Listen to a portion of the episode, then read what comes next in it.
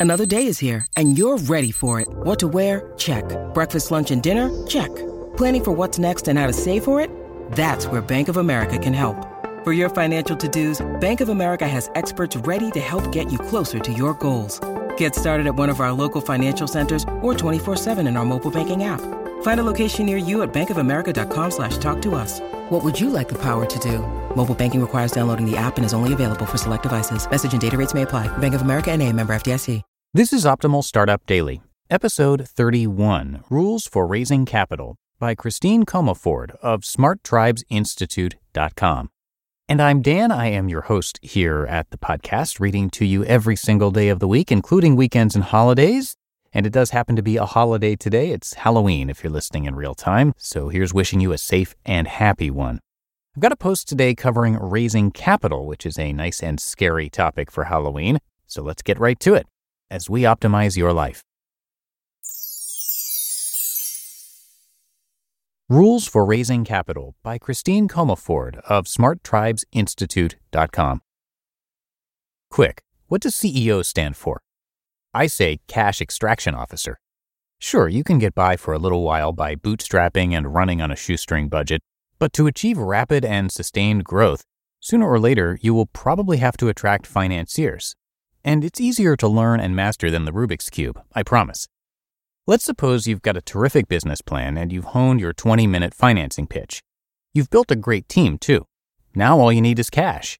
When taking outside funding or when determining if you even want to, you will first have to develop a capital acquisition strategy. To do so, ask yourself the following questions 1. How much do you need? Rule number 1 Take more than you think you need. Rule number 2 Only if it's cheap. Cash is cheap, equity is not. Once you sell a percentage of your company, recovering it is very, very difficult and very, very expensive. This is why multiple smaller financing rounds are a great idea, especially in the startup phase when your company's value is low. Figure out how much money you have to raise to achieve some specific time measured milestones, such as launching your product, expanding your sales force, or implementing new manufacturing methods. Add that number to your overall operational costs now add a cushion of six to nine months of operational costs to that. This is roughly how much you need to raise. The point is to have enough money to both keep the company running and achieve specific milestones so you can demonstrate increased value before you're out fundraising again. 2. When do you need it? Rule number 1 Raise money before you need it. And rule number 2 You always need it sooner than you think. The financing process always takes longer than anticipated. For bank loans, expect two to three months.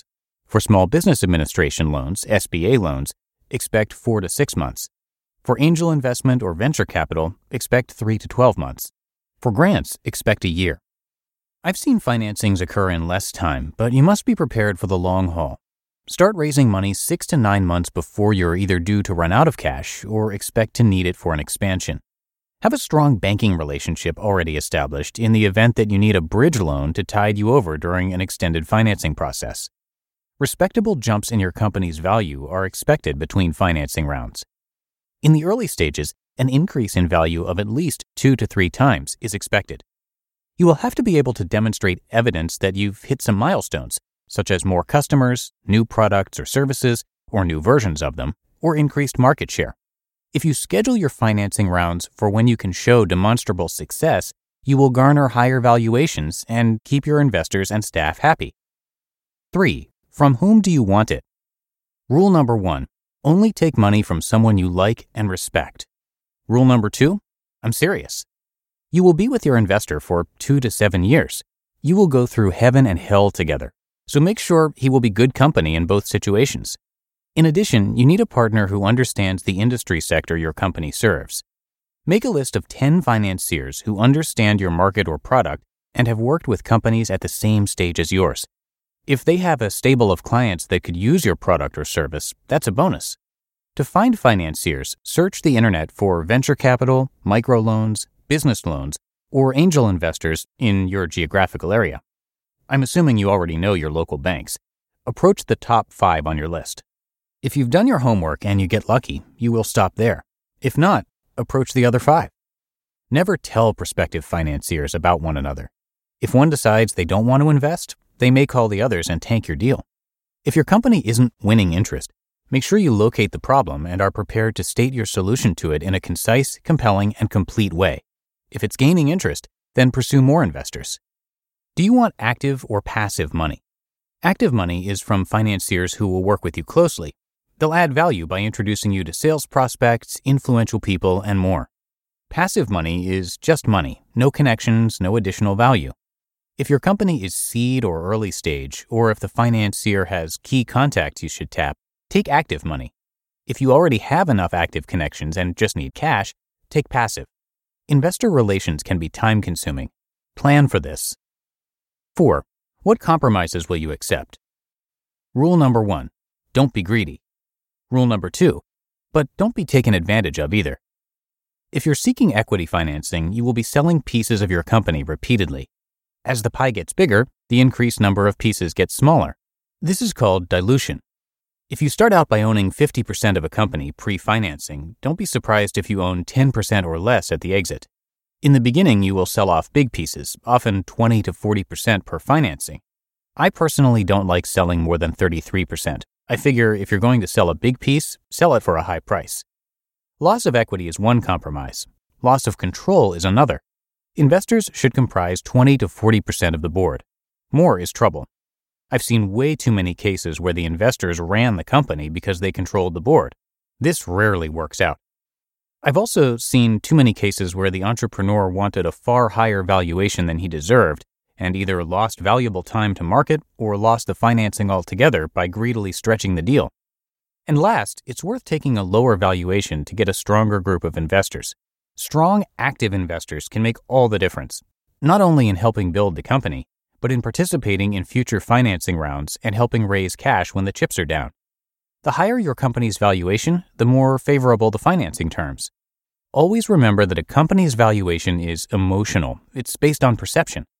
Present your company with great passion, showcase your executive team, explain the realistic plan to make your vision a reality, and the results just might rock your world. You just listened to the post titled Rules for Raising Capital by Christine Comaford of SmartTribesInstitute.com. When it comes to hiring, don't go searching for the one. Just meet your match with Indeed. Indeed is your matching and hiring platform with over 350 million global monthly visitors and a matching engine that helps you find quality candidates fast. Ditch the busy work. Use Indeed for scheduling, screening, and messaging. 93% of employers agree. Indeed delivers the highest quality matches compared to other job sites. And one of the things I really love about Indeed is that it filters out those incompatible applicants. So when you're hiring, the process is much faster and you only have to consider applicants that are already likely to be a great fit. And listeners of this show will get a $75 sponsored job credit to get your jobs more visibility at indeed.com slash startup. So just go to indeed.com slash startup right now and support our show by saying you heard about Indeed on this podcast. Indeed.com slash startup. Terms and conditions apply. And thank you so much to Christine for letting us read her content here. For over 30 years, leadership and culture coach, serial entrepreneur, and New York Times bestselling author Christine Comaford has helped leaders navigate growth and change. She specializes in applied neuroscience, which helps her clients achieve tremendous results in record time. As an entrepreneur, she built and sold five companies with an average ROI of 700%, and she was a software engineer in the early days of Microsoft and Apple. Christine is a human behavior expert, a leadership columnist for Forbes.com, and the New York Times bestselling author of Power Your Tribe, Smart Tribes, and Rules for Renegades. So come by smarttribesinstitute.com to learn a lot more and check out their resources. And I have that linked in this episode's description and at oldpodcast.com. And that's it for episode 31. It's the last post of the month, our first full month of this show. So hope you're enjoying the content that we've provided so far. And if you do, please hit subscribe so you can keep getting these episodes automatically. And with that, I wish you a happy and safe Halloween if you're listening in real time. And I'll be back again with you tomorrow, where I'll have a post from Anthony of Break the Twitch, a minimalist and business owner. So I'll see you there in the Sunday show where your optimal life awaits.